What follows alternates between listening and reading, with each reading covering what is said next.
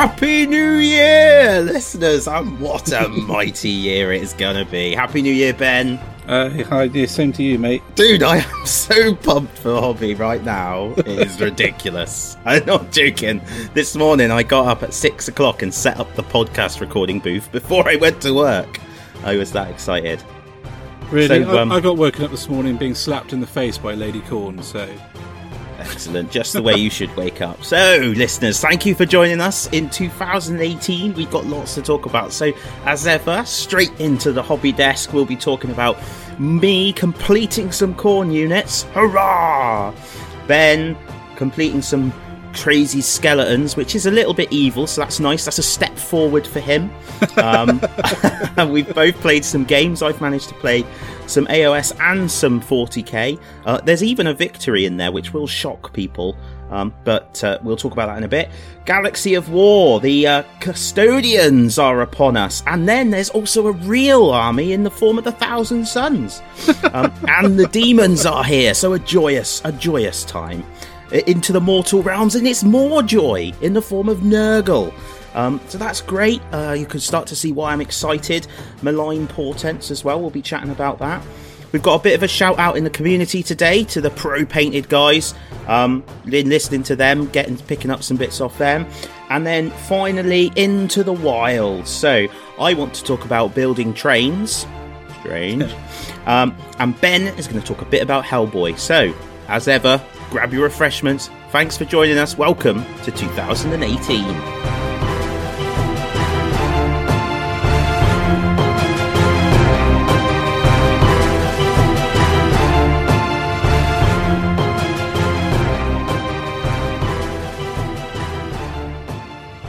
Hi guys, and welcome to the Hobby Desk. Um, so we've been a, a, few weeks since we last did our podcast, so we've got a whole ton of stuff to talk about. Um, unfortunately, uh, it sounds like the, the world is falling down around the shed. So if you hear some banging and clattering, that's probably because the that, wind is no, trying to blow my that, shed what over. What is that? That is not immersive, is it? What are you talking about? That noise is clearly the sound of re-entry of the drop pod. Well, yes, it could quite in, be. Isn't it? Either that or the Gellerfield is failing. Yeah, it could be that. so I'm ready. I have an axe within arm's reach. so Dan has, um, I hope everyone's sat down for this, but Dan has painted a model. Not just put paint on a model, but actually finished painting a model. Not, not just one either.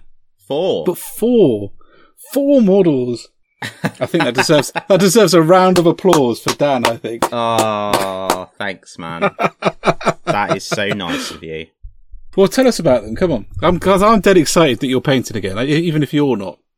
I am excited. I'm loving it. So, um, what have I done? So, I have finished, finally finished my Forge Fiends that I went back and looked at, and I think I first posted about them on Facebook on the 3rd of September. so that is embarrassing. Yeah. Yes, yeah. it is. I don't really know quite what happened there, but yeah, that's uh, that was a long time. So they are they are done. Um, I've not. I, so I don't know if I've mentioned it, but basically, I'm jazzing up my Khorne. I'm going to be adding blood for the blood god and snow and little flowers and stuff, just to lift it all. Um, but what flowers? Yeah, little purple flowers because they sort of contrast against the snow. Yeah. Yeah.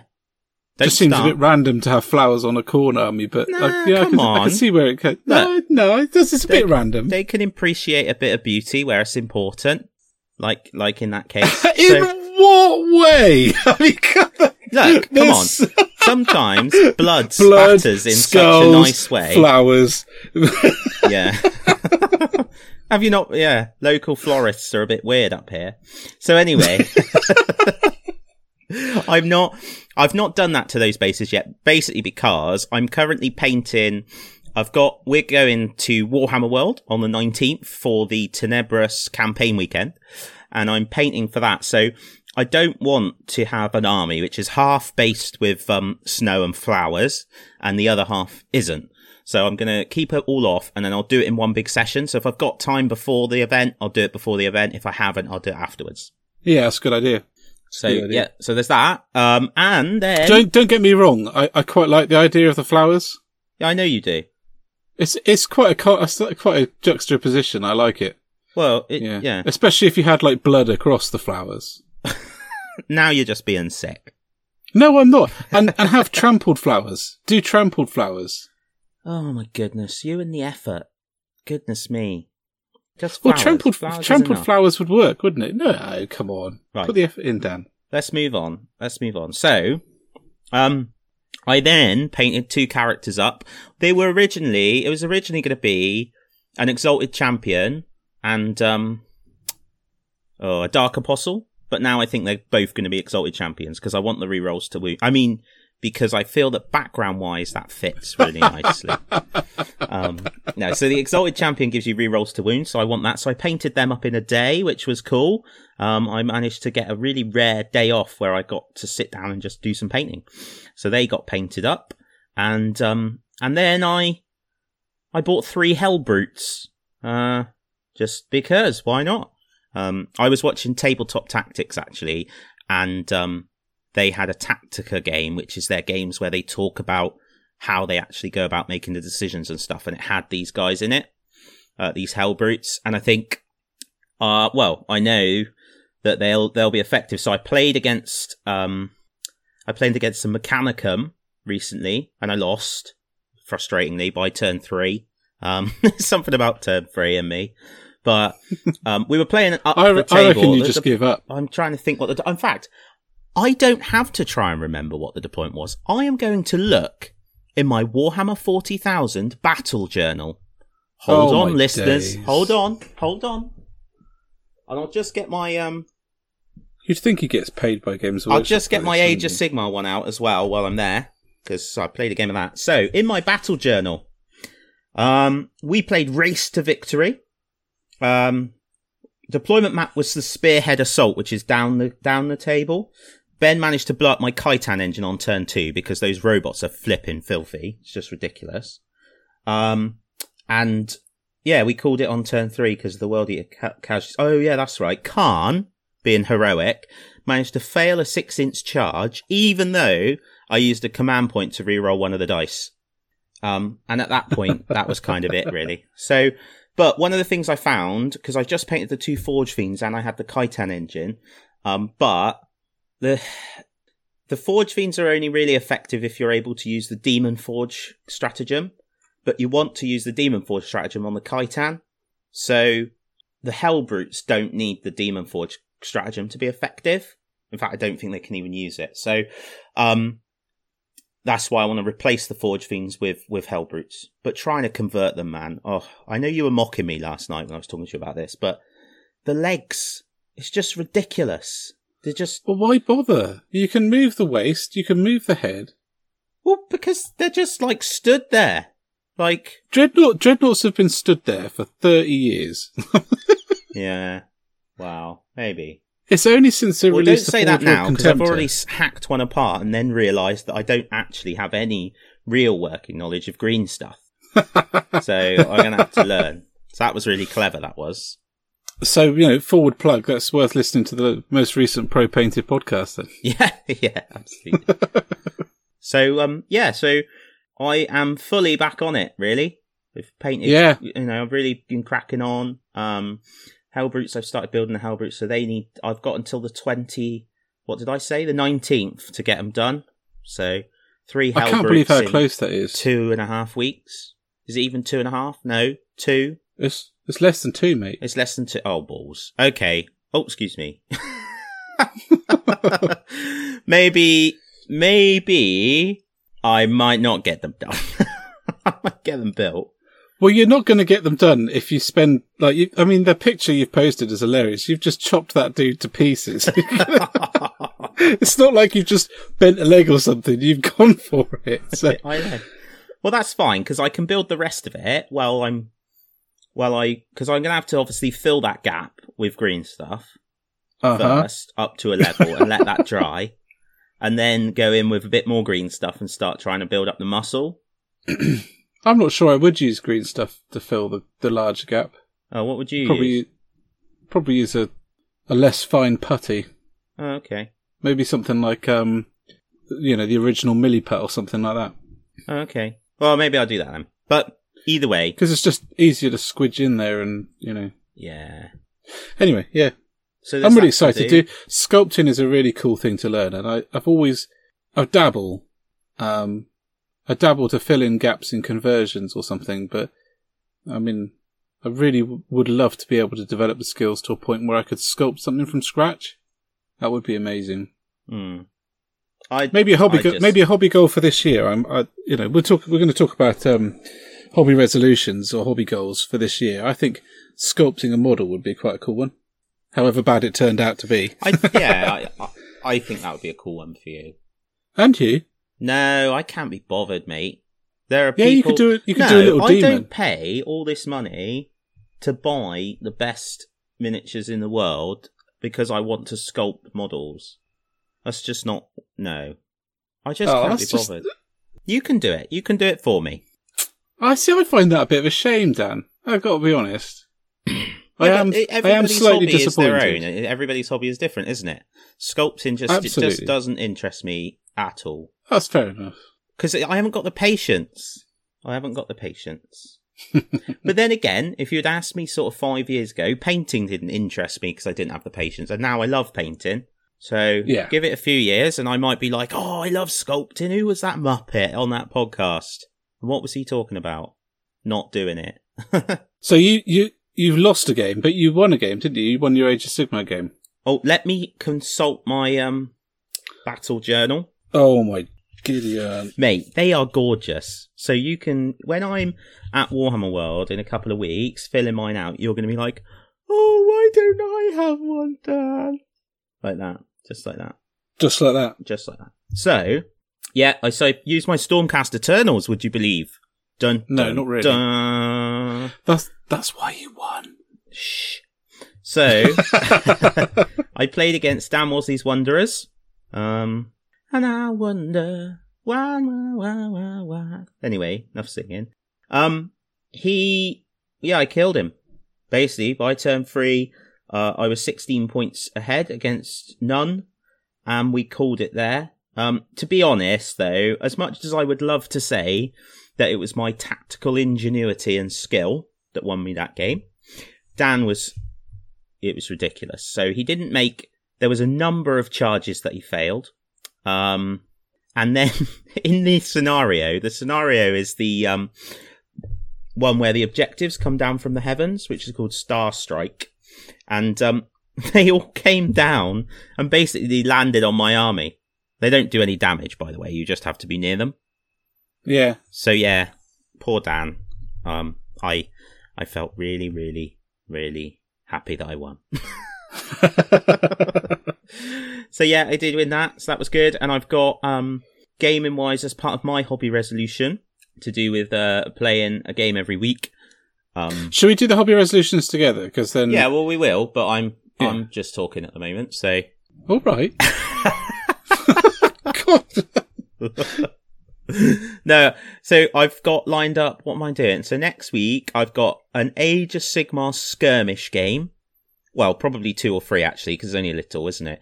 With um, Colin and his Seraphon and Dan's Wanderers again um, on Wednesday, and then on Saturday I've got a rematch against Ben's Mechanicum, and then the following Wednesday I've got a game against Geraint which is cool. He's the uh, the store manager in Cribs, and he's going to use, I think, his Tau or his Ultramarines. Um, both of those need a good crush in, to be honest, but we'll see. Um, yeah, so a few games already booked in. Excellent. Did, did um did you want to say something, dude? I think I've just filled the last six minutes. Six minutes, twelve minutes, fifty-nine seconds. Oh, wow! Got to give the listeners something lovely to listen to before you start. I, I'm kind of all out of uh, steam now. I'm, I'm going to have to build myself up again. Well, you've Um, done those sepulchral guard, which seem to be storming the internet.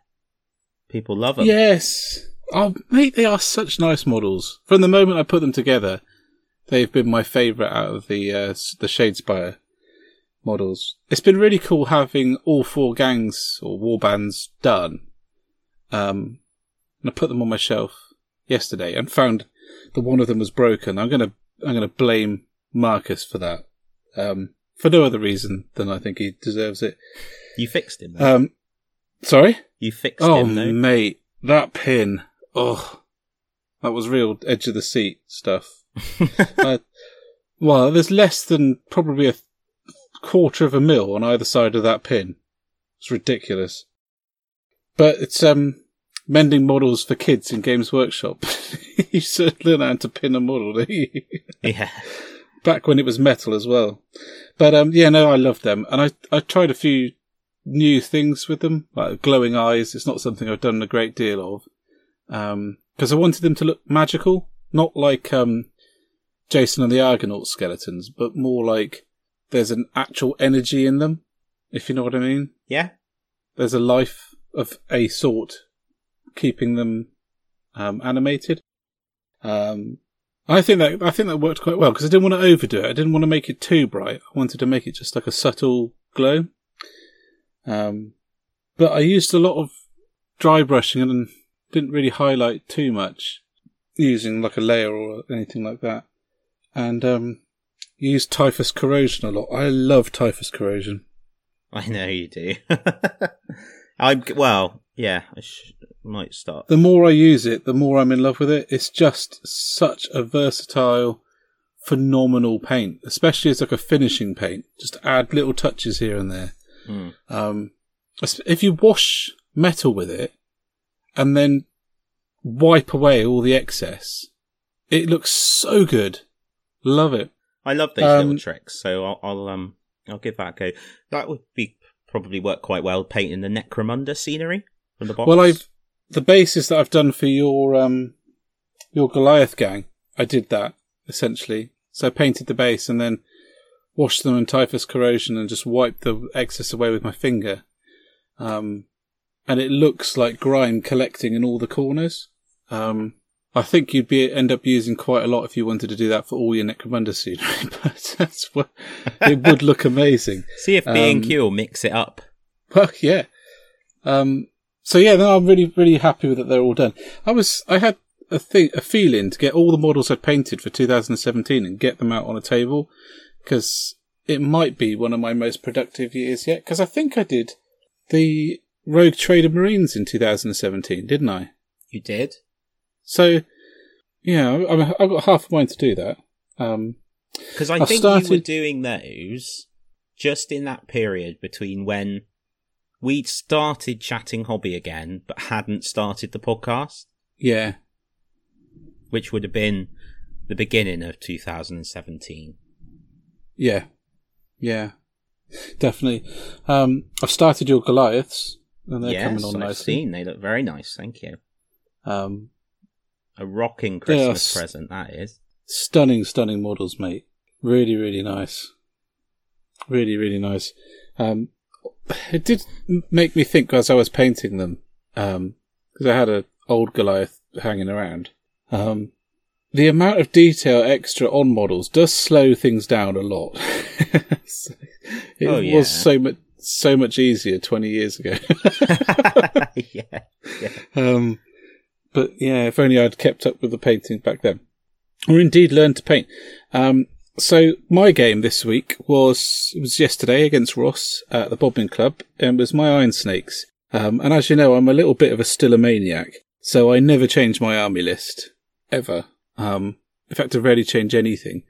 Um, and just take on whoever comes out. And he brought in his new Blood Angel army, using the new codex, and it had the closest thing to a Death Star unit that I think I've seen in 8th edition yet, apart from that Guilliman Citadel thing. um, which was 12 um, Death Company with uh, the Sanguinor, Mephiston, um, Lemartes, and a Sanguinary Priest, and a banner bearer one of the Sanguinary Guard banner bearers, which he put a relic on, which gave the Death Company a 5 plus save. So they were plus 1 strength. They had like 5 attacks each, um, with a 5 plus feel no pain kind of save. And, uh, and he used Mephiston to give them a 5 plus invulnerable save. It was just getting ridiculous.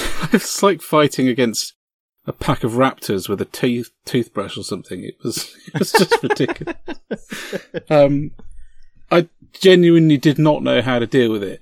Um, I, what I did try and do was um, a deep strike to my Terminator assault.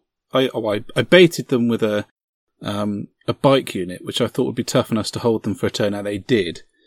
Um, and then I brought down my Terminator squad, um, captain and librarian, um, and all three of them failed their charges, apart from well, the librarian didn't, and then they just got countercharged and wiped.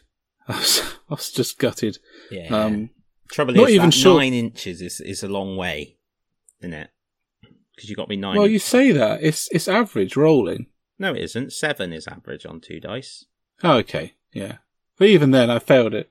Um, which is a bit of a shame. Did come up against an interesting kind of rule thing though. So if you've got a captain, uh, if you've got a character and you're, and he is not the closest because the closest is a unit in combat who you cannot shoot at, can you shoot at the character? No, No. no. Which didn't make a great deal of sense to me. Um, but there we go. Uh, but of, but I enjoyed that for the most part, um, apart from getting hammered again. Um, so do you want to talk about uh, some hobby resolutions? Yeah, yeah, I think that would be cool.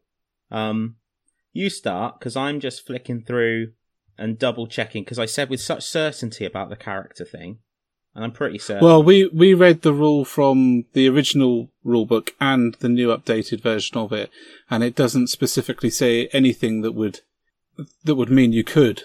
Yeah, So it does it doesn't say anything like unless the, the unit is untargetable or something. Um, in fact, in the new version of the rule, even if they are not visible, you can't shoot at the character. So um, yeah, yeah, bit of a yeah. frust- You are right. Yeah, you can't. No. So hobby resolutions. Um, I think the game a week one is a is a common one between us. Yeah, Ben Curry from the the Bad Dice podcast wants to do a hundred in a year. I'm not sure I could manage two a week, but I I think you've got to remember though. So because Ben Chambers and I were discussing this. So if you take um when we go to Warhammer World, so there's a mini uh kill team tournament on the Friday night. That's three games. mm, and then the event itself is five games over the weekend. yeah, So that's eight games in one weekend. that's very true. And I know Yeah. Ben gets Ben Curry gets involved with events and stuff, so that's probably what he's thinking as Yeah. well. But So I still I think That- a game a week is cool. Yeah, I think so. And I need to do it. Um, I played more games this year than I ever have done, frankly. Hmm. Um, more, more of my own games. I mean, we were playing multiple games a week as Games Workshop staff members, but it was more like herding cats, trying to get the kids to listen to the rules Yeah. or in fact play the game in any way that was recognizable. um, I've got a joint Um, one with um with Harriet, so we're having uh, each week we're trying to have a a gay board games night. oh yeah, that's cool. That's really cool. as a way to spend, you know, to make sure we're spending some some quality time together because it is, you know, with work and Joshua, it does get busy. Um, and Oh, it's yeah. important to take stock and, and have some time together. Um, and we both enjoy our board games, so that's what we're doing. cool. Although, cool. well, we we we did. We'll talk about Ticket to Ride later, but we played a bit of Ticket to Ride, which it's okay because there's no dice in Ticket to Ride, so I can cope with losing. Um, we also played combat cards, and uh, she she got a draw against me in my first game of combat cards, my first ever game such a game, which I was embarrassed about until Mr. Chambers texted me earlier, Ben, to say that um he played two games against his wife Tara and lost both. Ha! Um, I think I quite like that resolution. Actually, I might steal it. Hmm. I might get Joan to Shadespire. Yeah. well, she's played some shades, but oh no, she's played the other one. What's uh, Silver Tower? That's what I'm thinking. of. yeah, yeah, she has. Yeah. Yeah. Um, painting wise, I really haven't sort of. I really liked the um Evia Metal bingo sheet for painting. yes. Um, because you could. Uh, we'll put this up on our um, on our show notes, guys. But it, it's lots of little challenges that um that are all completely different, like paint a bust or paint an army. Um, and the idea is to try and tick them off through the year. Um, because it would be very easy to just go, oh, I'm going to paint for 15 minutes a day. Um, or however many minutes you've got available But I quite liked that because it, it, it encourages you to, to step outside of your comfort zone. Yep, I like. I think. I think it's that is cool. It depends. Well, it's like everything, isn't it? Different things suit different people's hobby. Yes. I think as a painting one, I think it's very good. Yeah, definitely. if you know, if, if your thing is painting, then that that is excellent. Really good. I'm quite good. keen to do the bust, actually.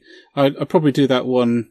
I think it's Black Star, the one that um, we posted on our website a couple of weeks ago, months ago, where the chap had done it in non-metal metallics. He's like a bold knight called Oh, Luther. yes. I'd love to do that one. Yeah. I'd cry because I'd never be able to get it as good as that one. so every time I, I'd be like, "No, it's crap. Wash it off." but no, that, that I think I'm going to try and do that or a similar version to it. Uh, the the um heavier metal bingo thing. Yeah. Good.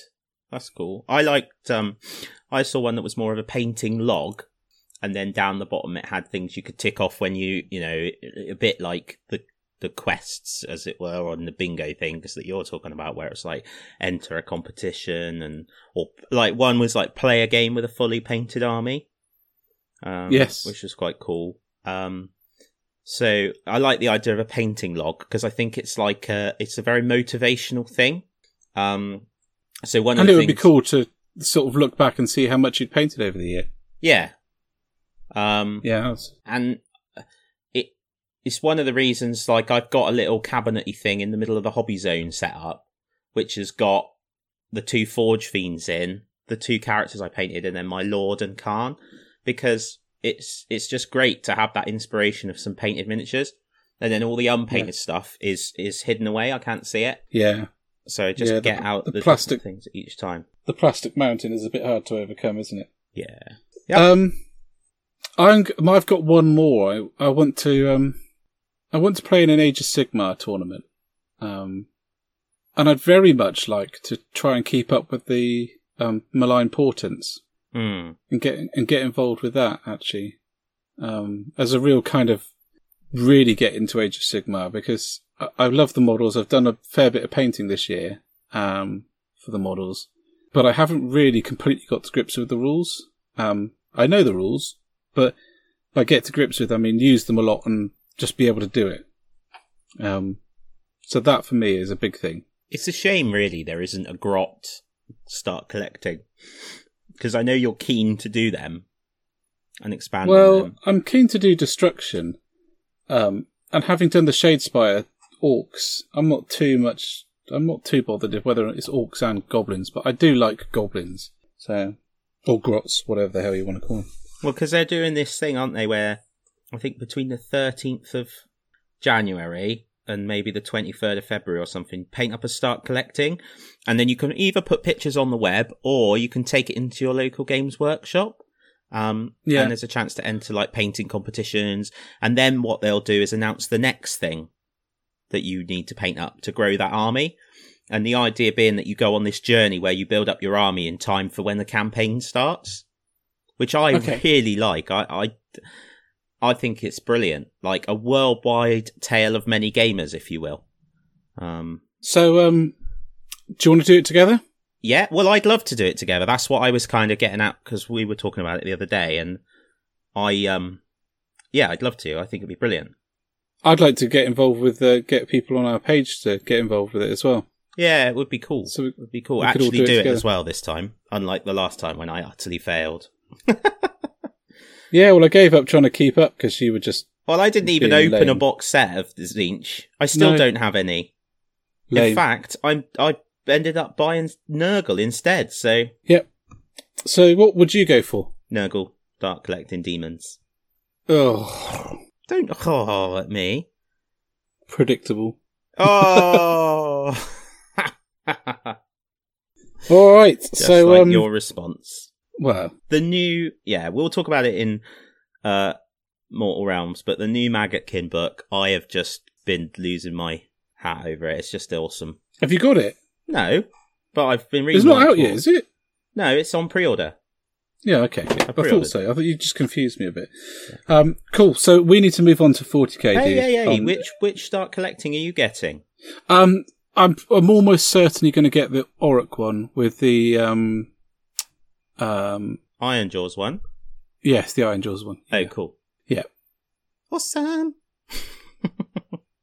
good. So, um, be really good if people on the page, as we say, or listeners get involved as well. So let us know, um, please, what you're doing. We'll do some posts about it. Ben will do some posts about it, and then I'll be coerced until I do some stuff. Um, so yeah, that would be really good. Be really good to get involved, especially because we're hoping to go to a few events this year. So you never know, we might even bump into you guys and get some malign portent games in. At least you know, um, if you play me, that's one victory for you. so guys, thank you very much for listening to the hobby desk. Ben and I genuinely going off now to get a hot drink before the next section. Um, So my shed is actually freezing. Ben is whining. the- oh my the thermometer says this two degrees. let's remember, Ben is a space wolf, and he's he's just moaning about a little bit of cold. Yeah, I'm all right with that. Yeah. I'm all right with that. It's lucky my teeth aren't chattering. Yeah, that's that's true. That's true. Okay, so guys, grab yourself some refreshments. Join us in the galaxy of war.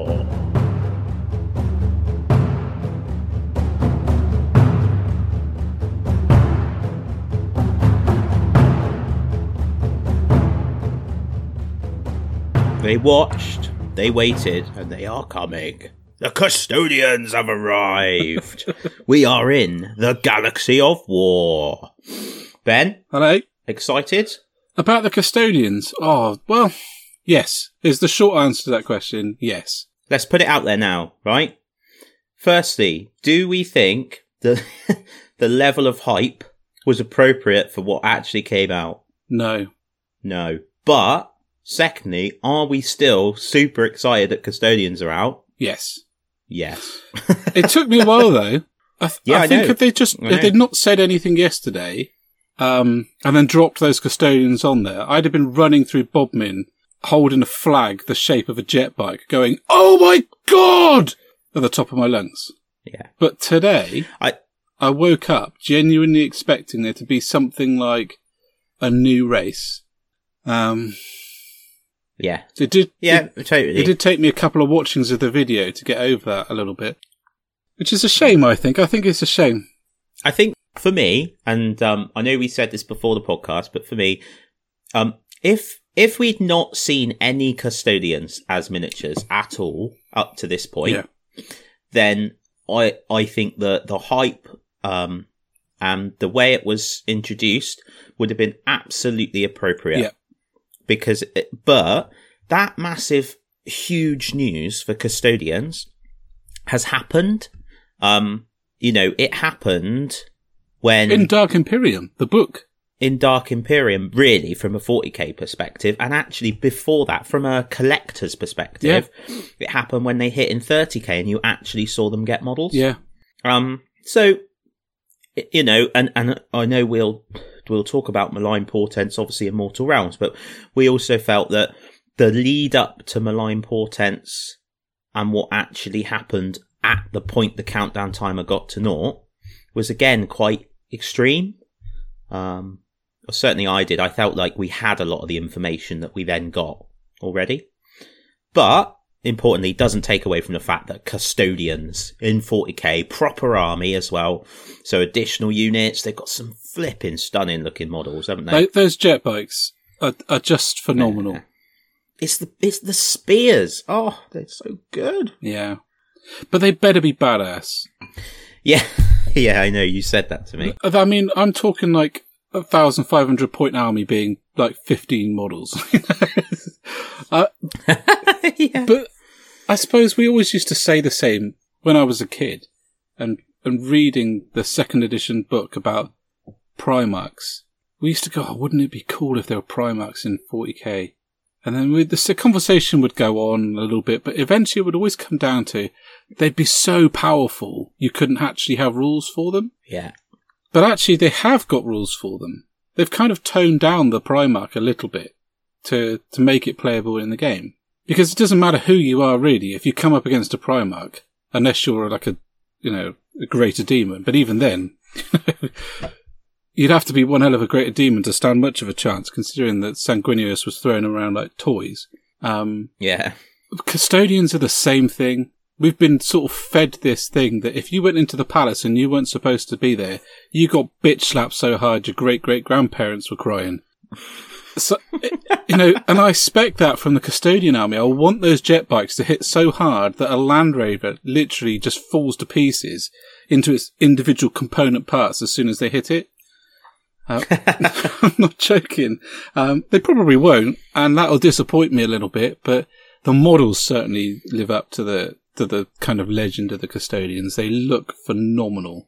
Um, Yeah, and to be honest, man, I like it would upset me a little bit if they aren't badass. Um it'll be little things as well that'll frustrate me, like if they aren't weapons that I'm sure they'll be weapon skill 5 just to be that bit better, yeah, you know, to show that they're better or weapon skill 6 or whatever. Um but ultimately it'd just be awesome to see them, you mean two plus? on the table. Oh yeah. Flipping heck. What has happened? That's fantastic. Yeah, Yeah. Um that is because I got my heresy 7.1 rules and not in any way because I just completely forgot what I was talking about. no, they're they're going to be two plus, aren't they? Two plus, two plus. It's whether or not they're strength and toughness five. I think they might Hmm. be. I think they are, or they will be. No, I'm excited. I wonder if they'll get any plastic tanks. Yes, I really hope so because that golden Land Raider is one of the most hideous things that Games Workshop has ever painted. it's so absolutely horrible. Yeah, it's not quite there, is it? No, and I don't genuinely know how you could make it any better. There's just so much gold plate that it just doesn't work. But there we are. No, it doesn't really. Um, You could do with having more of it maybe black. yeah, yeah, and red. That lovely deep red that they use in uh, in the 30k stuff. Yeah, much like actually, do you remember the old Inquisitor Inquisitorial forces? Well, yeah, Um, yeah. The um, and they had that, didn't they? Black and deep red. That was nice. initially the Grey Knights were black and red. Were they? Yeah, yeah. The original Index, um, Index Astartes. I'm looking at my shelf now. Uh, let me pull them down. What from like 1762 From sev- when you started? 17, six, ha ha. Yeah, very good. Uh, Grey Knights. um, this one's got Space Horse in, so it's going to be a good one. I thought of you today because I was listening to the um, Horus Rising, the first heresy novel. Yeah. Um, because in my quest to listen to everything ever, I've gone back to listen to the heresy. Yeah. And there's a bit where Garviel Loken goes to find Sindermann and he finds him in a library, sat on a telescopic chair, which moves up and down and left and right to where he wants to be. And I just thought that when you're like 80, that'll be like your Warhammer library. You'll have like a little telescopic chair and be like, So this was released uh, 2002, and they're black. They're black and red in that. Well, actually, they're not even. Really? They're not even red. Yeah. So their the shields have got the red on. They're um, pauldron shields, but their main armor color is black. Yeah. Yeah. But at that point, you didn't even have metal models for them, though. So um, just No. goes to show how far we've come. Really, I think it's 2002. Yeah. I'll um, post a picture of that, obviously, uh, in the show notes. hmm. But yeah, so black and red, I think would look really good for that kind of tank. But um, I like going back to it. I am disappointed that it wasn't a Xenos race, but I do think we're going to see lots more Xenos. They're by no means finished. In fact, they just Oh, they no. feel like they're just warming up, frankly. But it's exciting times, so let's talk about something else. Um, let's talk about the uh, one-eyed pigeon and his his um, walking cremation pots. They're they're getting a book as well, aren't they? I'm only going to talk to you if you are going to be sensible. That was being perfectly sensible,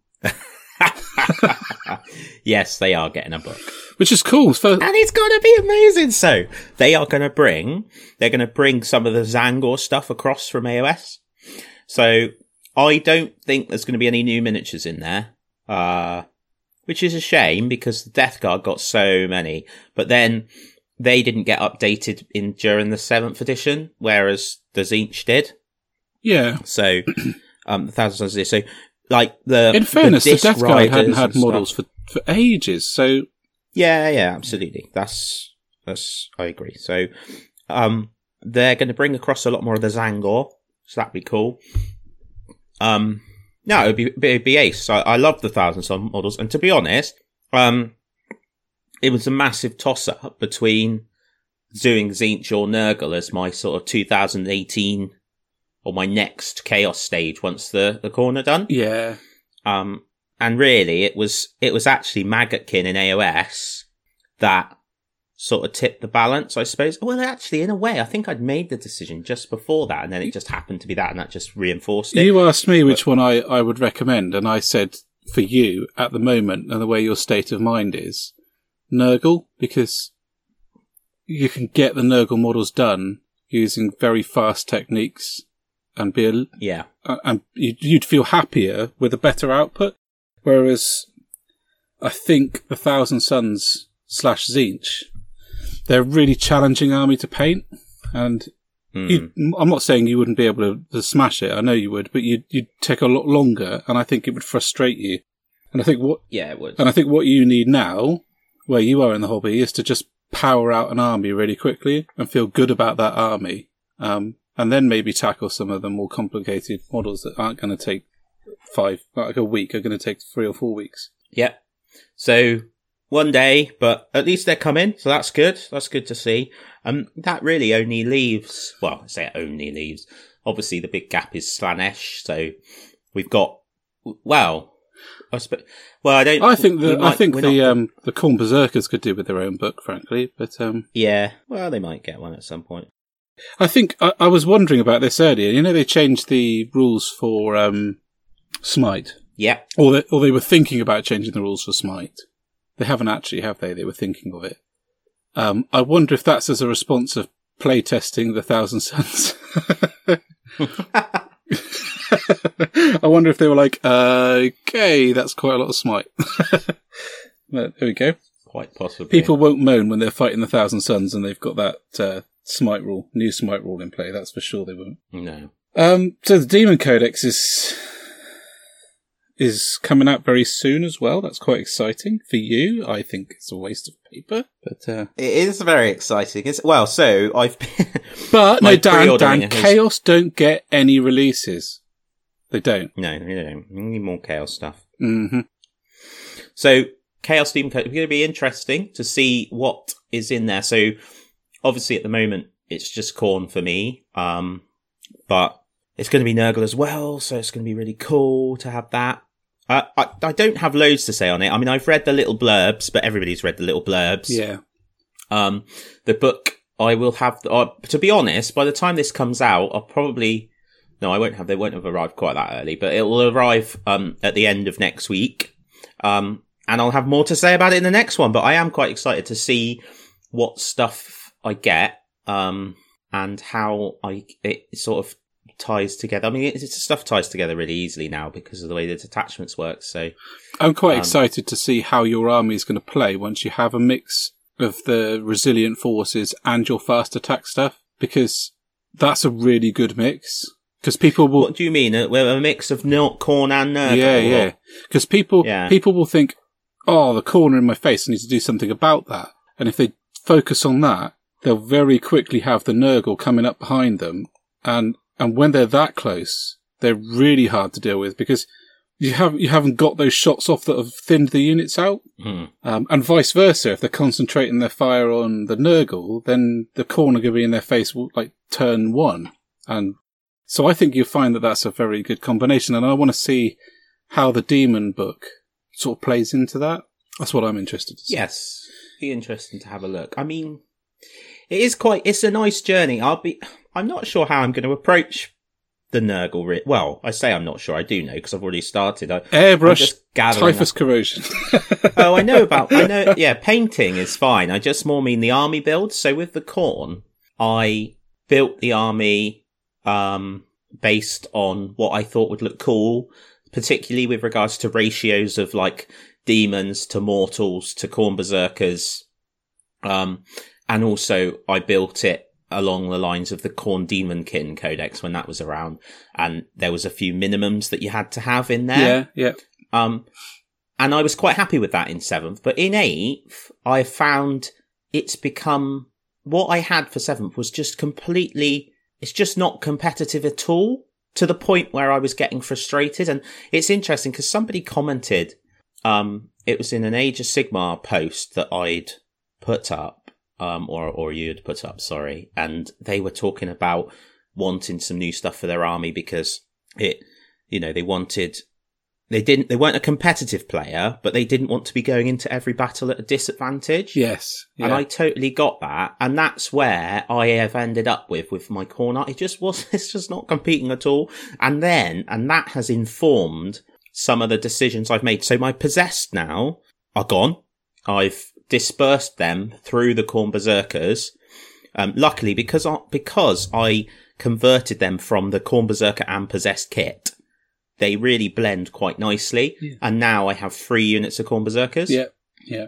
Because Possessed are just shocking. And if somebody wants to tell me differently, then that's fine. But my experience has been they've been shocking. Um, the Helbrutes are, are coming in. And it'll all still look cool. And I've still got loads of cultists to do. And it'll look good overall. But it's, I think it's because uh, where I'm trying to get is this massive chaos combined force to play big narrative games. Yeah. But to stay motivated, I want to play games and I don't mind.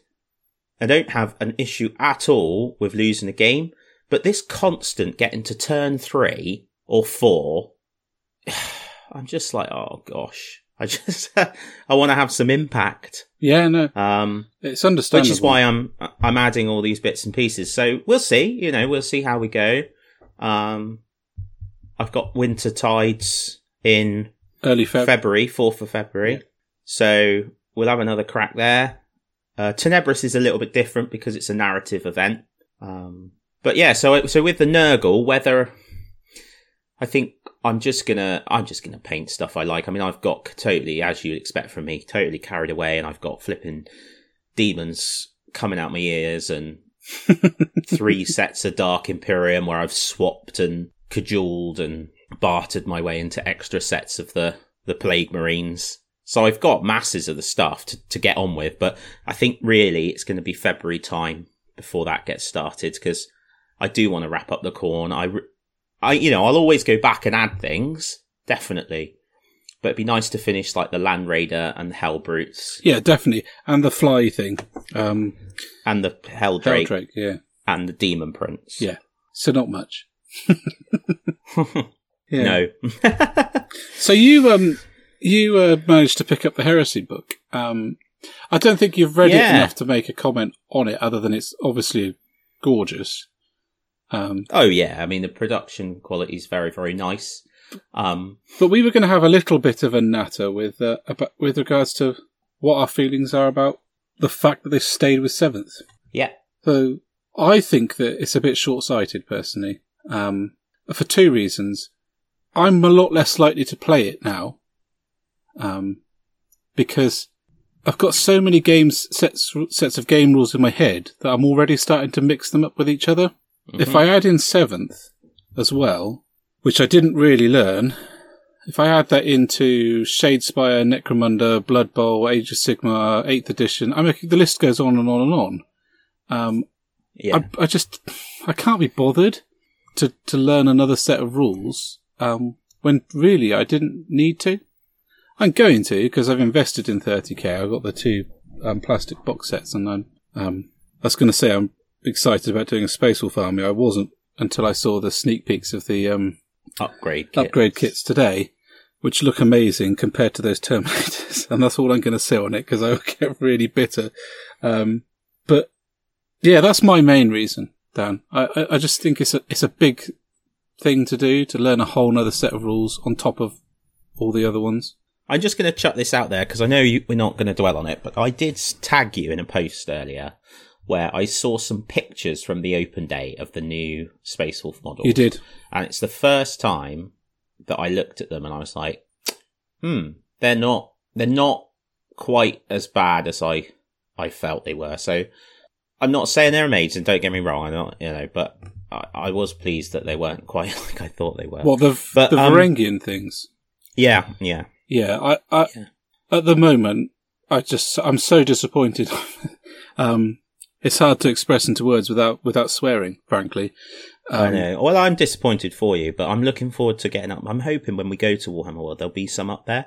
Um, Yeah, I think if I was going to get stuff like them, it would involve probably three hours with the Dremel before I'd even got to a point where I was happy. Um, Mm. which is just such a shame. it really is. It's like you said, it feels like they've been done by a different company. It is odd, isn't it?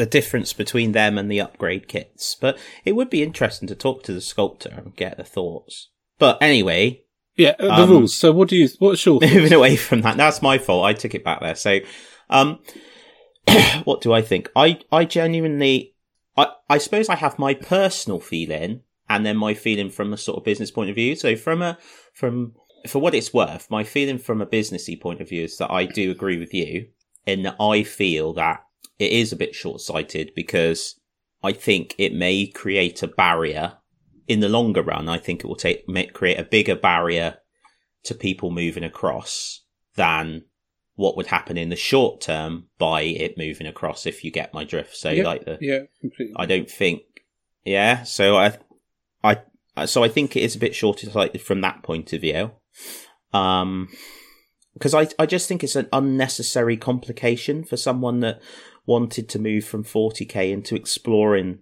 the 30 30,000 universe I mean, to have to then learn a whole new set of rules, which are really quite dramatically different now. and you're in a know, different it's- it's situation in a way because you've played seventh. So, Yeah, well, that's what. So, so bear in mind this. I'm completely talking about um my feelings from a from a games workshop point of view, like from a company point of view at the moment. So, I think it's a, as I say, it's an unnecessary complication. I think the game is quite different now. It's it's certainly a bigger jump than, like, for example, fantasy into 40k used to be. Um, much bigger. So, so yeah, from from that point of view, I think it's a bit of a strange decision. Um, with the exception of the fact, I suppose that Forge World and, and Heresy has a, a a very solid, very loyal fan base, yeah. and I think perhaps that influenced the decision a bit, but I, I don't know. From my own personal point of view, I really don't care. Um, I don't. I just don't mind what they've done because I don't. I don't play any war game particularly for the rules. That's not what what motivates me to to do it. Um, I don't. You know, I don't want a clunky set of rules, but I. You know, I know a lot of the feeling was that seventh was clunky and unwieldy and too many books. I had none of that experience with seventh edition. I I enjoyed it. I didn't play very much because where I was in my hobby at the time, I wasn't playing very much. Um, and I do love, I do love eighth edition, and I love the way eighth works, and I love the way Age of Sigmar works. But when I get together with Tom and we crack out some 30k miniatures and play a game, I don't think, oh, this rule set. Oh my goodness. I think, wow, look at these cool badass models kicking each other out around. So Yeah. I just, I just don't get it. I- Like, I really, I'm just not interested in this big kind of debate. Like, I saw some people being, you know, really getting on their high horse when the book sold out, when 7.1 sold out, um, when Forge World released it and it sold out, and they were like, yeah, people saying Heresy's dead and the eighth is the new, well, they're wrong. And I just, what the hell? It's toy soldiers, guys. You know, I play in the Heresy era because the Heresy era models are amazing. Yeah. You know, I'm the guy that, and, and, you know, completely, I've said before, completely understand, you know, we're all in different places, our hobby and what we can afford to spend on it, etc., etc. But I, I would not dream of using a Games Workshop plastic Rhino in my 30k army because that's not 30k for me. 30k is about the Deimos pattern stuff and the, the older Land Raider marks and the reimagining of the Mark III armor and the Mark IV armor. Yeah. That's what it's about. I'm collecting an army of miniatures set in that background. Yep. Yeah. And the rules just let me rock up and play it. And, I, and I'm glad we've spoken about this because it's just, I just think it's mad. It's just madness. It's just, it doesn't really matter. Yeah, it just doesn't matter to me, mate. You know, I'm pleased that Forge World have done a nice book for it. Um, it looks really nice on the shelf because it's all like the same way it's turned out. The book's stunning inside. They've done some nice fast play sheets. Yep, unfortunately, there is a, a little error, printing error on there, but I can get over that.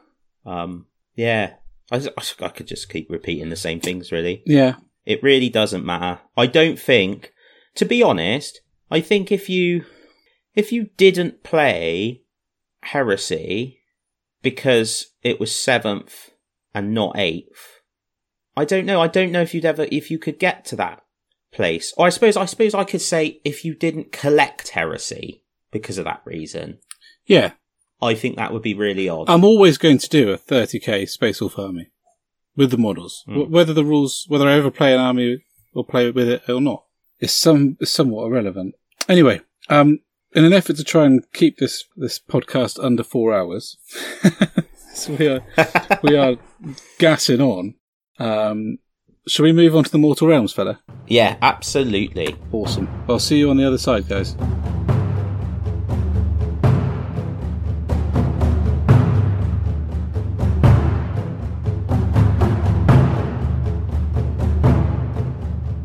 No, said Petru, his eyes narrowing. Only life comes from this farm, not death. He put aside his ploughshare and accepted the scythe, his eyes stinging with tears, its handles like old friends to his toughened palms. His muscle memory making the heavy oaken tool light in his grip. He turned towards the column of bone men marching away to the east, charging out of the shack with a roar of defiance. There would be a new kind of harvest on this Van Harrow farm today. Dude, that story is awesome. it's ace, Isn't isn't, it, it? When you think, because we've been discussing what the realms are like, you know, for Joe blogs. and how much this, I mean, this, well, it's two pages, and there's so much about what life is like in the mortal realms. Yep. It's amazing. Yeah. So I'm desperate now for them to mo- make Eight Lamentations into an audiobook because I hear that that's got loads of that stuff in as well. Um, Well, I'm not being funny. I do agree with the chap who commented on your post today. You, you should probably learn to read by now. yeah, but you know exactly why I listen to audios because I can't read. Yeah, yeah. uh, I mean that that story and the one the the following one on the following page was an absolute hoot. Um, Yes. Horticulus Slimux trying to chase humans across the field, and his slugs going so slowly that the humans are, are taunting him. I showed someone Amazing. Um, when I was playing Dan. Uh, no, I think I was playing Ben actually, but Dan was here, and um, there's a there's a great little moment in the Monsters Inc. University film. Have you seen that? yeah, When the little Yeah. snail slug thing, I think it's a slug, um, is like the bell goes, and he's like, "Dang, I can't be late for school on my first day," and he goes. And he starts trying to run and he's like moving really slowly. it's Yeah. just like that moment in there, isn't it? yeah, I love absolutely. it. Absolutely. Love it. So, guys, we've spoke about this a little bit already, but and we've spoke about what we thought it might be for a while now. Malign Portents is with us, um, and the build-up, build-up was really good You know the problem un- for me? until they until we found out what it was. the problem, if I, I, well, I feel, is that we were given too much in the build up. So there wasn't, you know, I really think Games Workshop is a, a, a miniatures company and it makes great games and all the rest. I'm not getting into the whole era where Games Workshop was like, we are only a miniatures company bar, but they make model soldiers. That is what they make that people get really excited about. And they do great fiction as well obviously. So, but when there's a massive like, hurrah, this is amazing, there should be a new miniature. And I know there are four, Yeah. but we've seen them and they are lovely. They are lovely, really nice. But they should have, they, you know, even if they had just kept those miniatures back until then, Yeah, yeah, which I mean- surprised me. But that doesn't take away from how stupidly excited I am by Malign Portents and the, as I've said already, the Tale of Many Gamers, the sort of worldwide version. I think that's amazing. Really excited by that. for me, that that took a little while to chew over. I needed to read and reread the release information. I don't know about you, but I kind of it kind of came out, and I was like, okay, it's a campaign. So what?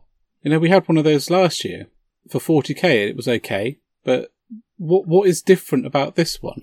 And it took me a while of reading over that release statement again and again to, to kind of start to get a feeling of why it was different. So, and I, and I kind of summarized it into a few things. So, firstly, it has a book. So we're kind of in the territory of Storm of Chaos here, aren't we? Yeah. Which is easily the best campaign that I have ever seen. Um, it's got characters. It's got stories that they're releasing pretty regularly on the website. So there's a, there's an actual kind of link to the, the developing story. But the key bit is that whatever happens is going to write the Age of Sigmar story. And I hope this is more than just like, I hope we're not going to be disappointed and it's going to be like the fall of Medusa, where Medusa fell and a grand total of nobody gave a crap. um, I, I hope it's going to be more like Storm of Chaos, where it was genuinely on the edge of your seat right until the last couple of weekends where whether or not the good were actually going to beat the storm of chaos. Um, I hope it's going to be like that. I really do. Um, if it is, and they've been planning this for some months now. I mean, how you said the the death model came out in September? Yeah, I'm sure. Or the sneak peek. Yeah. So that's a that's a fair old kind of, of lead in. They and there's a book, so they must have been planning this for a while.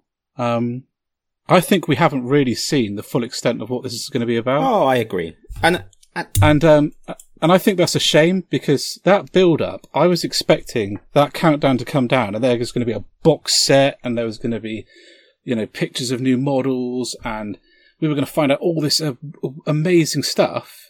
But what, in fact, we did get was all the information we already had, like you've said, sort of cleaned up, polished, and put on a website. Yeah. And I was like, oh, mm, okay. It's just odd. Like, um, it doesn't. It's it's funny because it doesn't take away at all how awesome everything we have seen is. Like, it is really cool. no. It just seems like, um, both with this malign portents and with the 40k, you just got a bit carried away with the the the sort of the build up with what was at the end. Now, did they get carried away, or did, or did we get carried Well, away? yeah, but then I don't think I don't I think get you know Games Workshop know full well the hobby is an emotional one. It's all about an emotional engagement, and if you do that sort of thing, people are going to become emotionally engaged um, Yeah. and excited by it. So, a bit odd, bit strange. I wonder, I wonder if they've got that, had that feedback, um, what they think about it. Because obviously, when you're in Nottingham, I'm sure, yeah, it does. It generates loads of excitement, but I, I just find it really odd that we've seen all the miniatures and stuff. It's very strange. But there we go. I'm dead excited about the book because I think when we get the book, we're going to have a really a better understanding of what's going on. Do you want to do that? Do you want to do that viewer's question, a listener's question? Because I think it's hilarious. I think the community would be a good place to do that. Okay, all right. um, so one of the things I'm excited about it, perhaps isn't because it's it is the malign portents. I suppose it could be anything. Um, it's because it gives me a good structure Hmm. to building my destruction army and then playing it in a campaign. I love that structure thing. I think that's brilliant. And I'm quite excited about that. But I think you could have called it anything. I, I tell you what, we haven't spoken about yet, which I really, really think is cool. The Knight of Shrouds is a soul Yeah. that uh, that that Sigmar tried to turn into a Stormcast, but couldn't. Yeah, that does open up a few questions for me. So I always thought that it was one of the things that they were looking for, or he looked for in a soul, is purity. Yeah. So maybe he went to do it, and then he spotted something dark and not right. So yeah, maybe. I want to know what that big that big upside down pyramid's all about. You know, well, I say you know, as if it's definitely the case. I mean, I've taken that to be Nagash's Black Pyramid recreated, but upside down from from Yeah. the Warhammer world. Perhaps. Um, yeah, but there's so much going to come out about Death. I mean, you've got Battletome Nagash that we're getting with uh, 13 Yeah. different Grand Alliances, I think. Not Grand Alliances, that's the overall uh, alliances, allegiances. So that's pretty sweet. Lots in there. What I thought was quite interesting is the wording where they said contains the rules for all of the death models so f- that there are so far, which I, I don't know if that implies there'll be new models in the book or that you're going to buy the book and then very shortly the book isn't going to have all the rules for all the stuff you need in it. I can't believe they'd do the second, mate. That would be so Yeah, dumb. that- it would be. Yeah. But then we'll have to see. We'll see. We'll see. There'll be cool models anyway. Not that I, not that it matters to Yeah. me anymore because I have uh, pledged my services to the jolly grandfather um, rather than death. So it's cool that You were going to do a Death Army. yeah, yeah, I was really excited about it. It was totally going to be the thing I did this year for a long time. Um, but I am, The Lord yeah, of I, Rot. to me, I've become completely corrupted. I just love chaos. There's just so much cool stuff I want to do for for 40k, for Age of Sigmar. I just love it. I love it, and I love the idea of like a massive chaos army. And now that um some of the people I know that are gaming like this, Ben's going to be doing like a combined Imperial Force 40k, so that's going to be massive, and I can play massive games with that. And then Age of Sigmar, I just need to encourage some more people to collect huge armies for that. I just, Yeah. that's what it's about. I cannot wait, me. I cannot wait till we can go to Warhammer World. I mean, goodness knows how we're going to do it, because normally Warhammer World usually goes for me. I get excited about going and playing a game. I get there. I get excited looking at stuff uh, all the miniatures. Then I go to Bugman's and eat something which is far too big and makes me feel ill. then I go round the bloody exhibition. Then I go and sit in Bugman's and ruminate over a cold glass of Diet Coke. And then I go and buy something absurdly expensive that I don't need. And inevitably end up selling again about six months later. So one day I'm going to go and play a game. Well, we we owe uh, um, Sustained Fire a game, Mm. don't we? So we're both going to do the Malign Portents, the uh, the build your own army stuff. So you're going to do the uh, Chaos I'm doing Nurgle, yeah.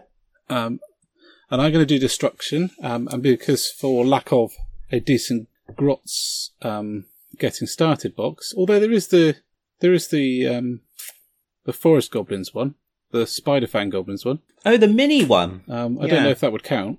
I don't know. The pro- the problem is with that. I have a lot of the um, I have a lot of the the Spider Riders anyway. Yeah. No, don't do that. Get the Ironjawz one. Um, yeah, because I love the the big um ball boy ones.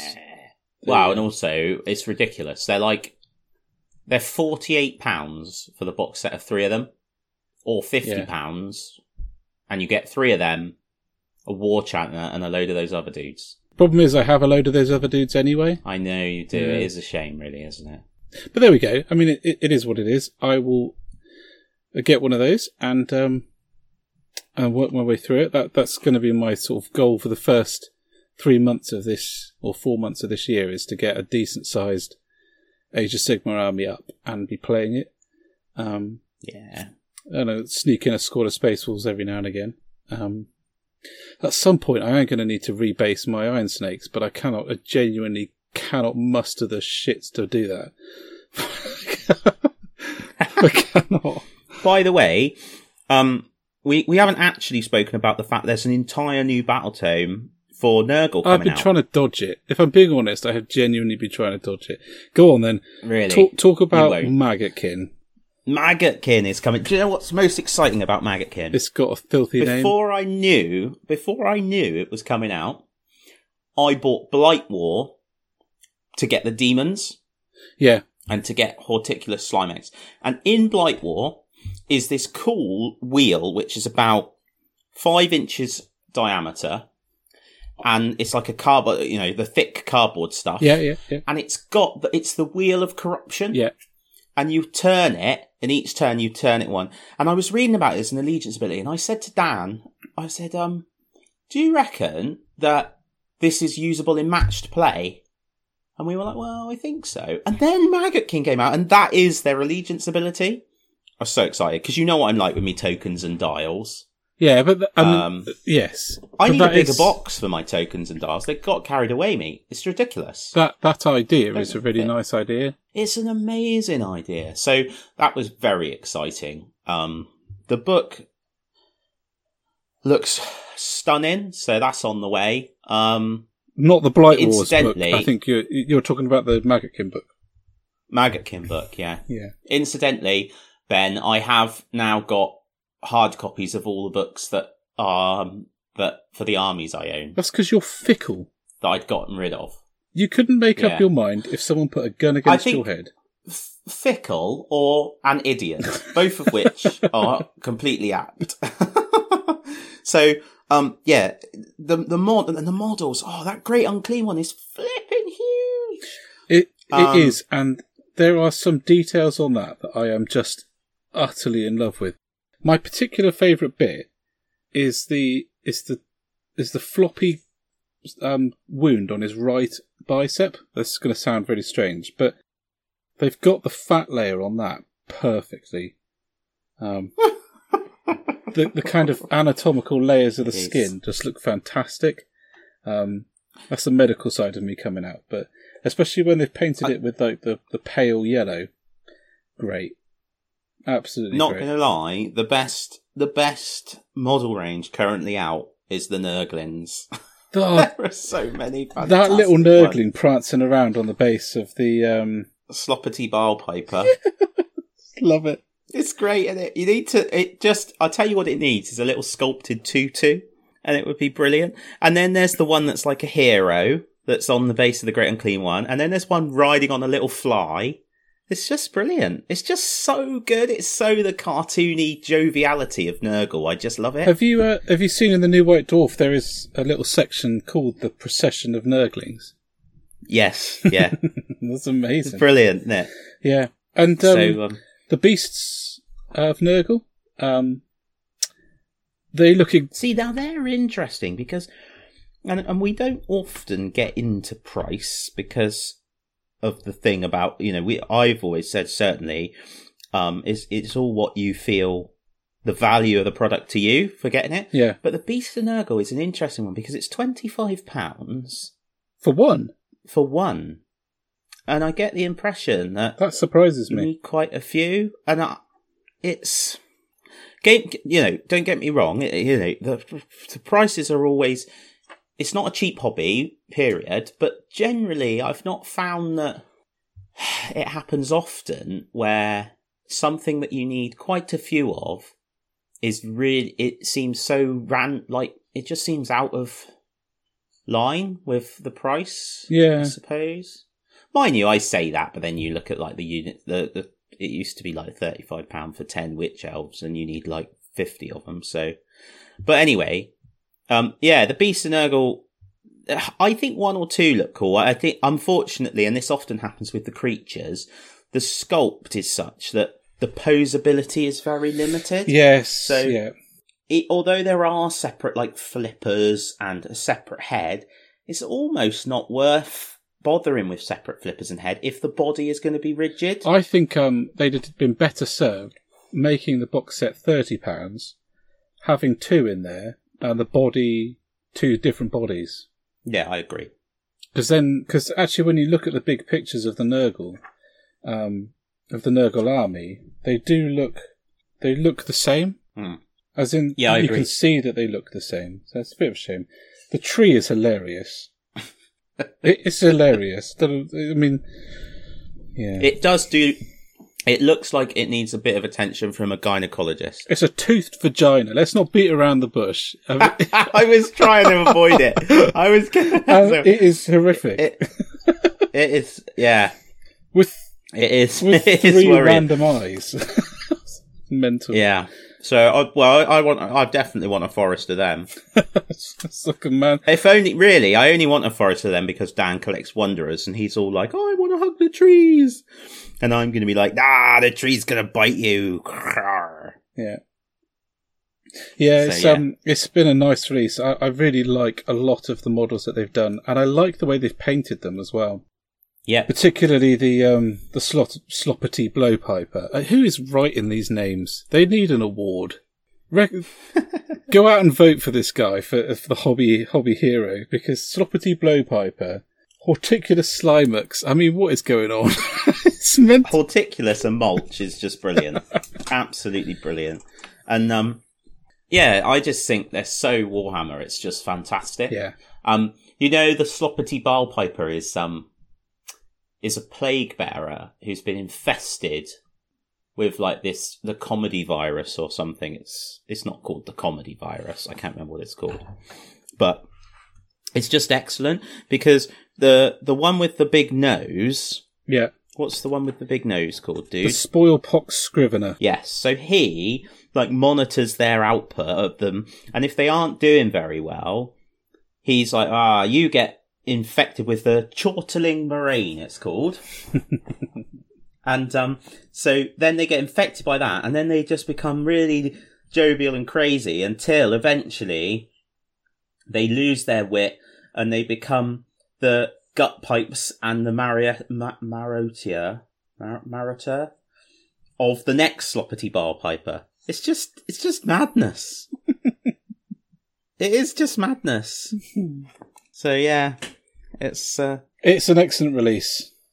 it is an excellent release. And there's a nice spread of models across it, from the big to the small as well. Yeah.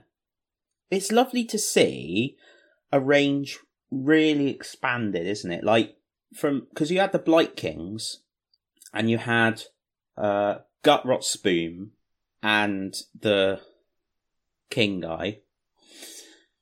Um and that was it. And to see a range go vroom, and really Yeah. but bo- boost out into a really big, quite a big army in one release block is excellent. Yeah, I, I'm very. It's, it's very like encouraging to see something like that because I, I now actually can't wait to see what they do with the other ones Yeah, um, and every new release. Because if I mean, let's, let's be let's be absolutely fair, they've only really given Nurgle six months worth of attention, and the army has quadrupled. Um, yep. and that's at the same time as doing other ranges too. If they can do that, Oh yeah, um, the thing about chaos is it's very easy, both as a person playing the army and and making it, to increase the size of your armies for both 40k and Age of Sigmar at the same time because of the demons. Because Yeah. they cross over between both, um, you you can get quite a lot of output quite quickly. and from a painting perspective, I I really love that. Yeah. So I'm afraid, dude, that we're going to have to leave the uh, warm The embrace of Rounds. Nurgle. Um, Quick to the realm and gate. move um, and move into the community section, if that's all right. We haven't even talked about how close the pod is getting to whichever planet we're after today. I think we should go after murder, and that's only because I'm listening to uh, to the heresy novel, and they're currently on murder fighting the mega megarachnids. Yeah, why not? We'll take them down. We'll have them. Yeah. Come on, you bloody insects! right on! Guys, grab some refreshment and join us as we hail to the community.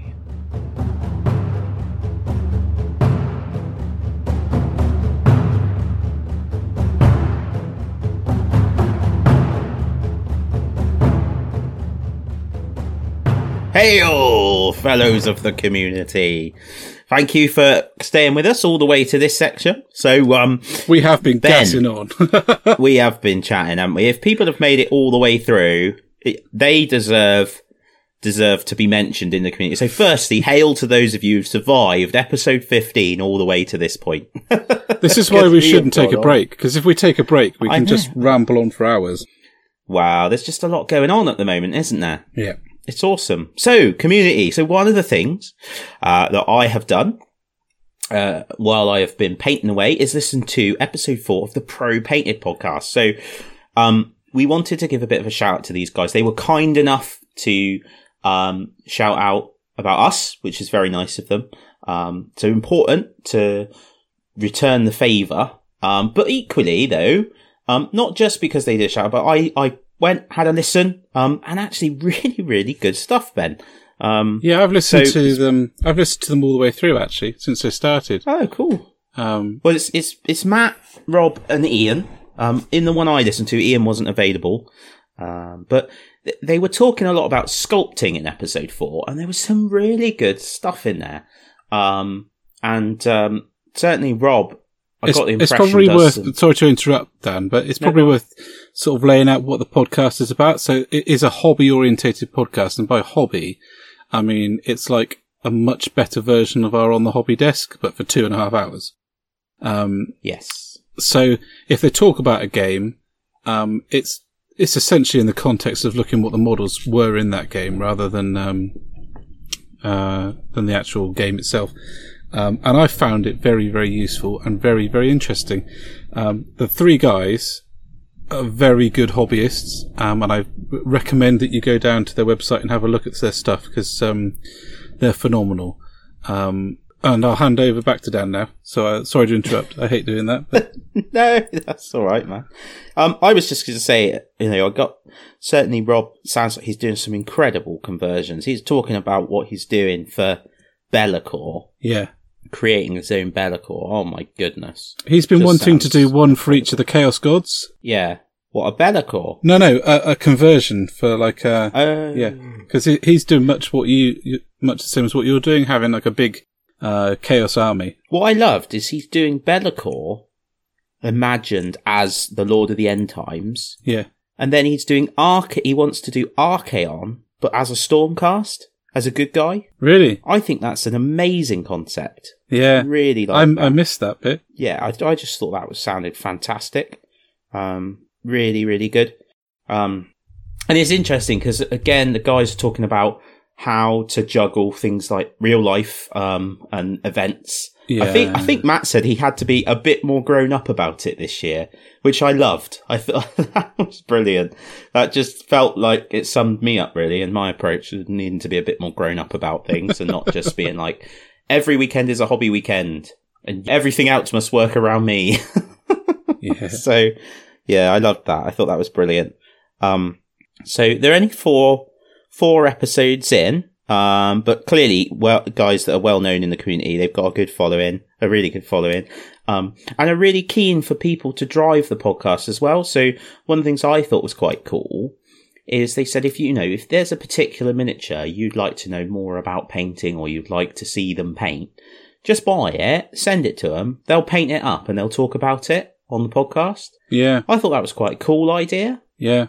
Like, b- because they are clearly very talented hobbyists. I mean, you don't want to be buying models and sending them to me to paint. Or, you know, or writing an army list and sending it to me to try out for you. don't be doing that, crazy fools. Um, but with these guys, because they, they're, they're good, it's quite cool, I thought. yeah. People can buy stuff and send it to you to paint. You're very good, although you'll say you're not, because you're modest like that. Uh, Um, yeah, I have my moments, but I don't think I'm consistently good. Um, I get really frustrated sometimes because I'll, I'll pull out a, a face as an example, um, and I'll get absolutely perfect or as, as good as I could possibly do it. And I'm like, yes, brilliant. And then I'll go to do another one and I will mess it up so badly. I'll have to tear the flipping thing off the model and put a new one on. Um, I'm not that's that, a bit about how the gods feel. Um, I'm not that bad all the time, but um, I do sometimes feel that uh, one of the things I think I suffer from is because I've taken so many hobby gaps, and they've been big hobby gaps. Um, I've lost some things that I learnt. So, Yeah. um, and not necessarily the actual technique of how to do it, but the confidence of how to do it, or the, the, the I suppose the muscle memory of how to do it. And I, I'm looking at some of my iron snakes now, and I'm thinking, you know, I haven't really gotten any better because, in a way, and it's been so many years, and I think that's a shame. I do think that's a shame. But that's where I think that going along, like when you were talking to Tommy about going and spending some time with him, and we were talking about going to the heavy metal class and stuff, Yeah, that's the stuff. Because if you will only get better if, to, to a degree anyway, like just painting more will get you better. yeah, yeah, Um, but only to a point, and then it's about learning new techniques. Well, what I'd Um, like, what I think is also important is is stepping outside of your uh, outside of your comfort zone, Hmm. um, and saying having a very clear idea of what you want to achieve, and then working to do that, even if it's outside of your comfort zone. So, for me, batch painting fifty goblins, I did that because I wanted to get my teeth into doing large units again. Um, because I was becoming more, every space of model I was painting, I was becoming more and more, um, obsessed with, you know, every tiny little detail. And, and I was never going to get my armies painted painting like that.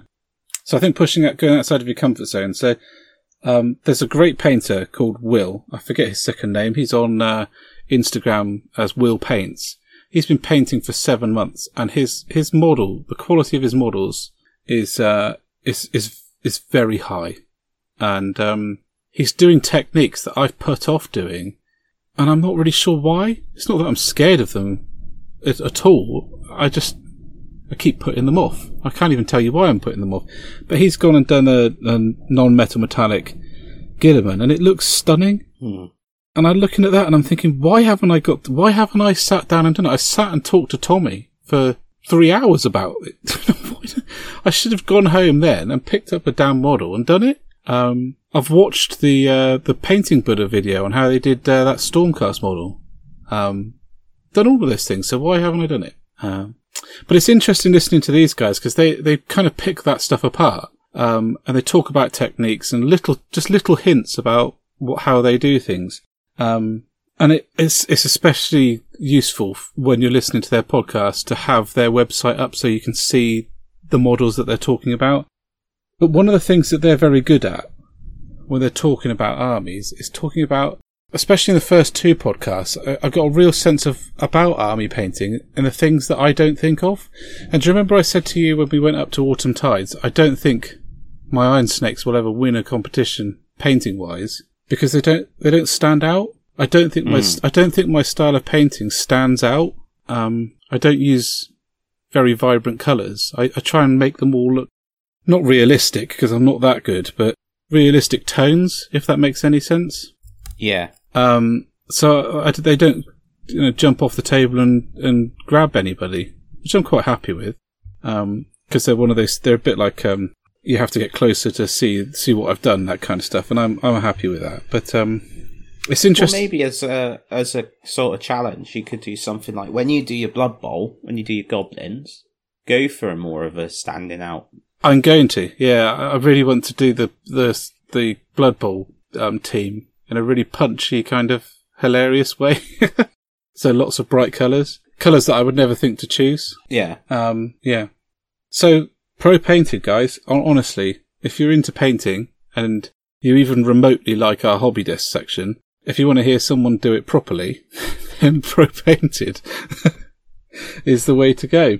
Um, So um, so I have a cool hobby announcement, by the way, a, a community announcement, Ben, yeah. that I've just found out. So your um your wonderful wife has just confirmed that you are in fact free on the weekend of Warhammer Fest. Oh, cool. So isn't that good?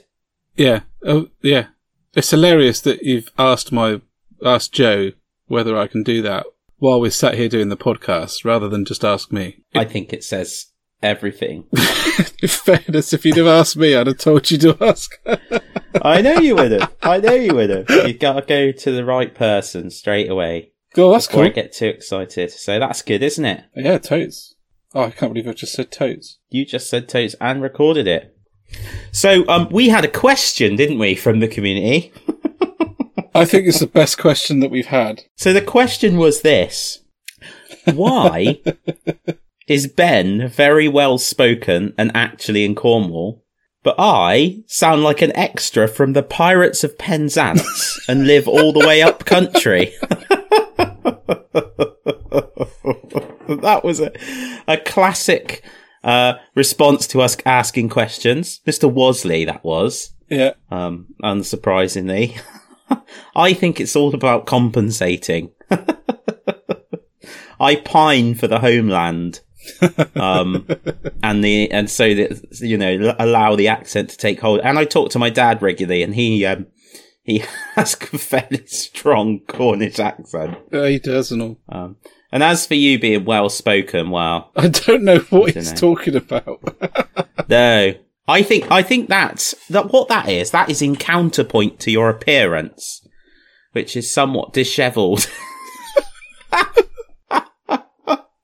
the number of those bloody Facebook things of cats that look like your hairstyle just fantastic. that one recently of that fluffy beast that's like when I get up in the morning, I was like, flipping heck, it's just exactly like it.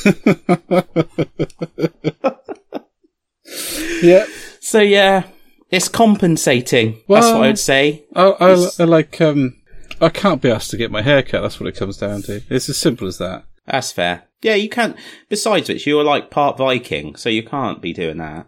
Anyway, so um, another people, person we'd like to give a shout out to um, is a friend of mine that I met in the Bodmin Club um, called um, Ian the Club is a wargaming club, by the way, not like some kind of weird. Yeah, I think people got that. Well, in my head, it it was something different. You're you're the one who joins strange cults and paints yourself in red and runs around pretending to be Khorne berserkers. Um, Anybody that's joined the podcast like after that episode will actually be worried at this point. Uh, so Ian Henderson, uh, otherwise known as Hendy Badger, uh, he runs a page called "The Tales of the Tabletop, Tabletop Skirmisher," um, and he's that page is extremely good at staying on the pulse of of wargaming in general. Um, I you probably get the majority of my news about um, non Games Workshop stuff from Ian Henderson's page. Um, he's a really nice guy as well, and um, really interactive. So if you if you haven't already, um, it's well worth signing up to Tales of the Tabletop Skirmisher um, because well, because it's a great page um, and it's very good for keeping you up to date. His particular theme of interest is Necromunda, and at the moment He's got that awesome table, hasn't he? he's got a phenomenal table, absolutely phenomenal. So much stuff. I just can't. I can't even mentally face the concept of cleaning up that many Mechanicum sector buildings and take. I think I would just fall in a heap at the thought of it. Um, but it, you know, he's done it. He's painted it. Um, it looks great. So well worth um, signing up to that. So, um, yeah, two big recommendations there, uh, and we can't speak highly enough of either of them really at the moment. And I think with that, we shall move on to Seems a, a, a fine point to head out into the wilds, does it not? Yeah, having talked about a guy who gives us most of our information about the wilds, he's like Yes, he's like the the uh, the a tracker for the wilds. Hendy Badger, the wilds tracker. and on that note, guys, we're almost there. The marathon is almost over. You've done very well. uh, we are soon to make Planet 4. Grab the final bit of refreshment and we will be back with you soon.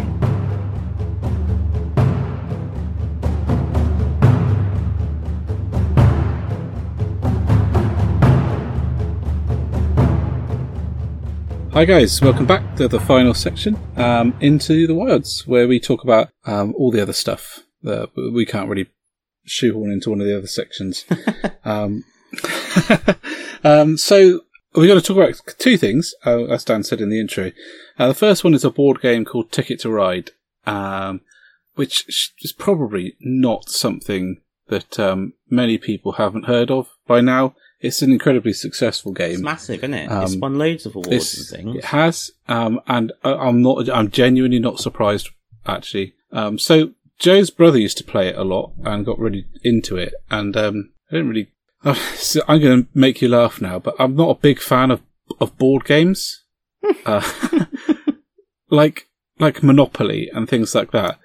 Um, I I don't know why. I think it's because I think it's because I'd rather be doing something else. Yeah. It's not that I have a huge issue with them, um, but I've I've over the last sort of two to three years, I've started to like them, started to give them a bit more time, um, and I suppose it's got a lot to do with the fact that there are board games are a bigger thing now, um, and they're starting to make board games about stuff that I actually care about. Hmm. So w- when my family at Christmas would say, "Oh, do you want to play a game?" I'd be like, "Oh, yeah, okay."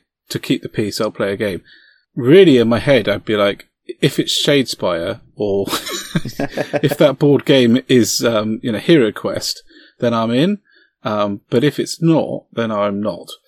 Um, um, but but now I've sort of, it's, it kind of started when you gave me um, uh, Cornish Smuggler. Yeah. So, uh, Ticket to Ride is is essentially a game about. Um, it's a bit like Railroad Tycoon if you ever played that on the PC, um, where the the goal is to build routes across originally America, but there's a European version, um, and there's even a British version if you're that sad. I've got Um, that, you. and It is uh, brilliant. it's very good. Um, and my wife is a backhanding, spiteful train operator, if ever there was one. um, yeah, because what the essentially the idea is is um, you, you can build routes to block other people and force them to build a station, which costs them extra points. So there's, it's quite tactical. Um, I tend to do stupid things like just build the massive tunnel as soon as I can, even if it's nowhere near where I am, because it gives you a load of points. Um, but yeah, you play it quite a lot, don't you? Yeah, yeah, Harriet and I love it. But we, um, Harriet isn't, it isn't backhanded and conniving with her railroading, and neither am I, because if I am, she gets upset. So, not upset, like really upset, but just in that kind of, you don't want to upset your wife in that way kind of upset. Well, it's, it's not just my wife. My mother is even worse. So, if I build, uh, uh, if I, if I try and build a route to cut off Harriet's route, it's just not, it's not worth it, man. I can't, I can't be dealing with it. so I don't. so we have, we have quite a, um, a civilized approach when we're playing. Uh, but we, Which isn't the point at all. sorry? Which isn't the point at all. No, but we, we enjoy ourselves. It's great. It's great. It's, it's a great game. And actually, the, the, despite being sad enough to have the UK version, um, it's got some cool little expansions in it, like technologies. So you can purchase technologies, um, which allow you to do different things. So that's quite cool. Yeah. Um, but Yeah. yeah. it is. It's a great game and it's very simple. That's what I like. Yeah, I- it you know, the rules are on Yeah. like what two pages Yeah. Yeah. Mostly. mostly, so that's good. A bit yeah. like 8th edition. So Yeah, I love the Age, Age, of, Age of Sigmar of board games. yeah, Rules on two pages. Done. yeah, it's good. So yeah, that we've um that gets a hearty recommendation from me, having just played it over Christmas. Um, Oh yeah, and me, and I en- love it. and enjoyed playing it over Christmas, Yeah, um, rather than um, just suffered it. Um, burned your copy of Monopoly. oh, Monopoly, hell's bells! It's it's probably oh I don't even know how to pull it. I don't know how it's done as well as it has. It's so dull and long. Just by being probably Yeah. being the first, you know. Yeah, true enough. My brother, he's going to hate me. I hope he doesn't listen to this. My brother got such a strop when we were kids playing Monopoly, when we were camping, um, in one, you know, those, um, the family size tents, um, that he stormed off into his little kind of tent cubicle and even tried to slam the tent cubicle door, which was so funny. Um, I wish I'd had a mobile phone to film it because it would have been an instant YouTube success. it's probably those experiences that put me off board games. Slamming of the tent flap. So cross. Brilliant. And it didn't help that we were wetting ourselves laughing watching it. So Ben, Um, you also wanted to talk about you've spotted um a new game by Mantic, um Hellboy.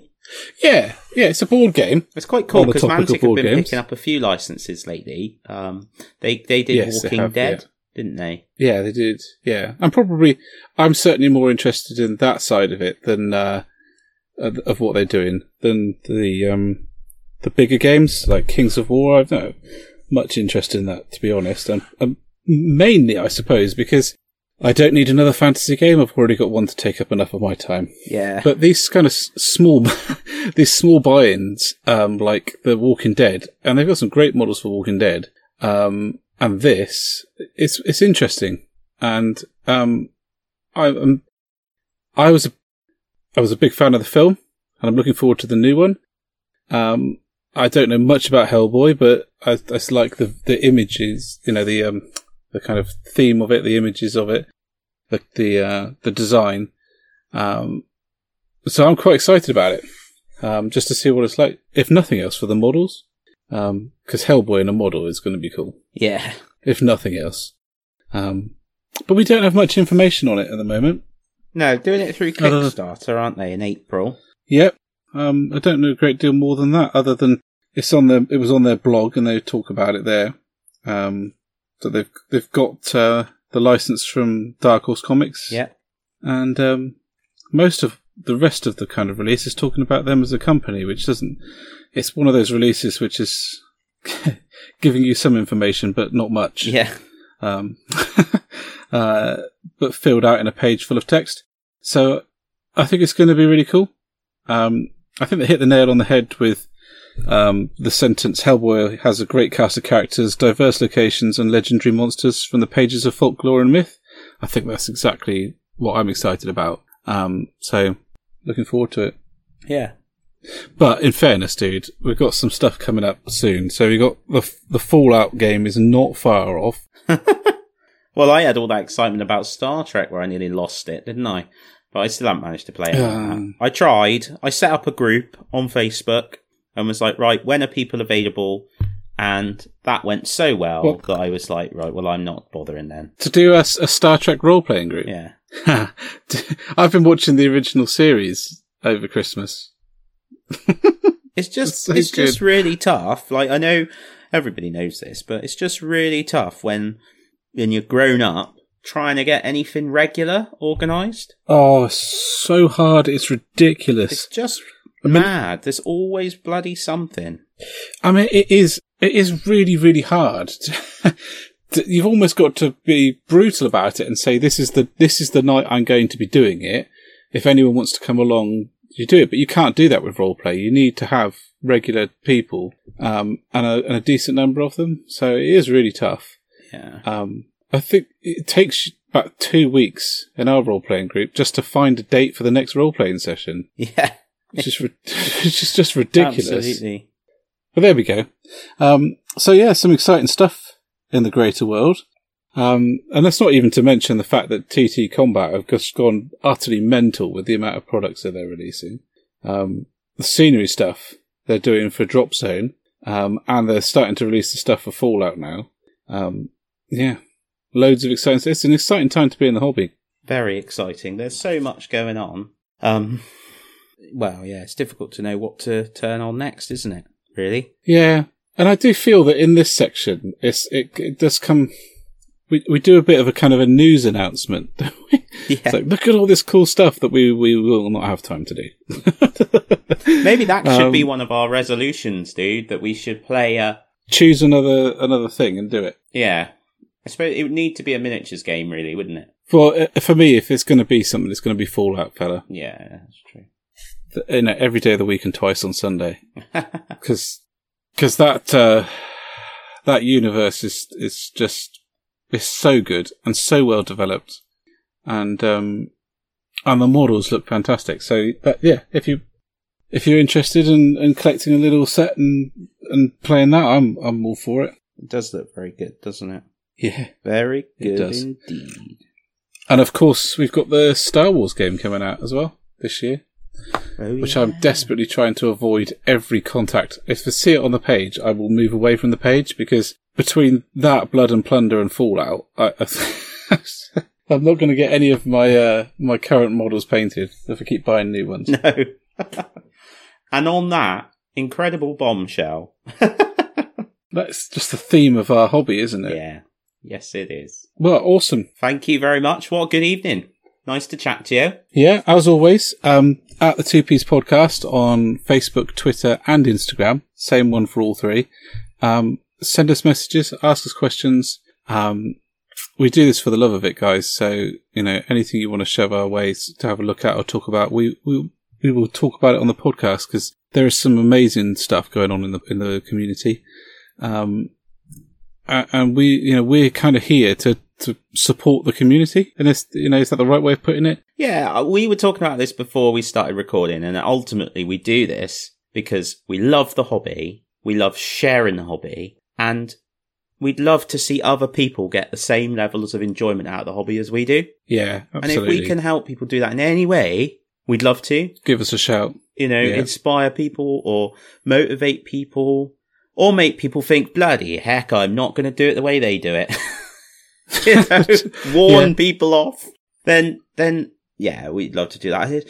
We, um, we do the hobby because we love it, really, don't we, man? Um, it's Yeah. nothing better than seeing people getting excited about the hobby and, and enjoying it. Um, so yeah, that's that's why we do it, and we'd love you to be part of it. And thank you for listening. yeah, absolutely. So we'll see you uh, next time. We're not going to have a um, an extended period. We're back to every two weeks on Wednesday. So yeah, um, look out for us then. And if you want us to talk about anything, then just um, throw us a throw us a message, and we will do it. absolutely. Um, obviously, the more information you give us, the easier that will be.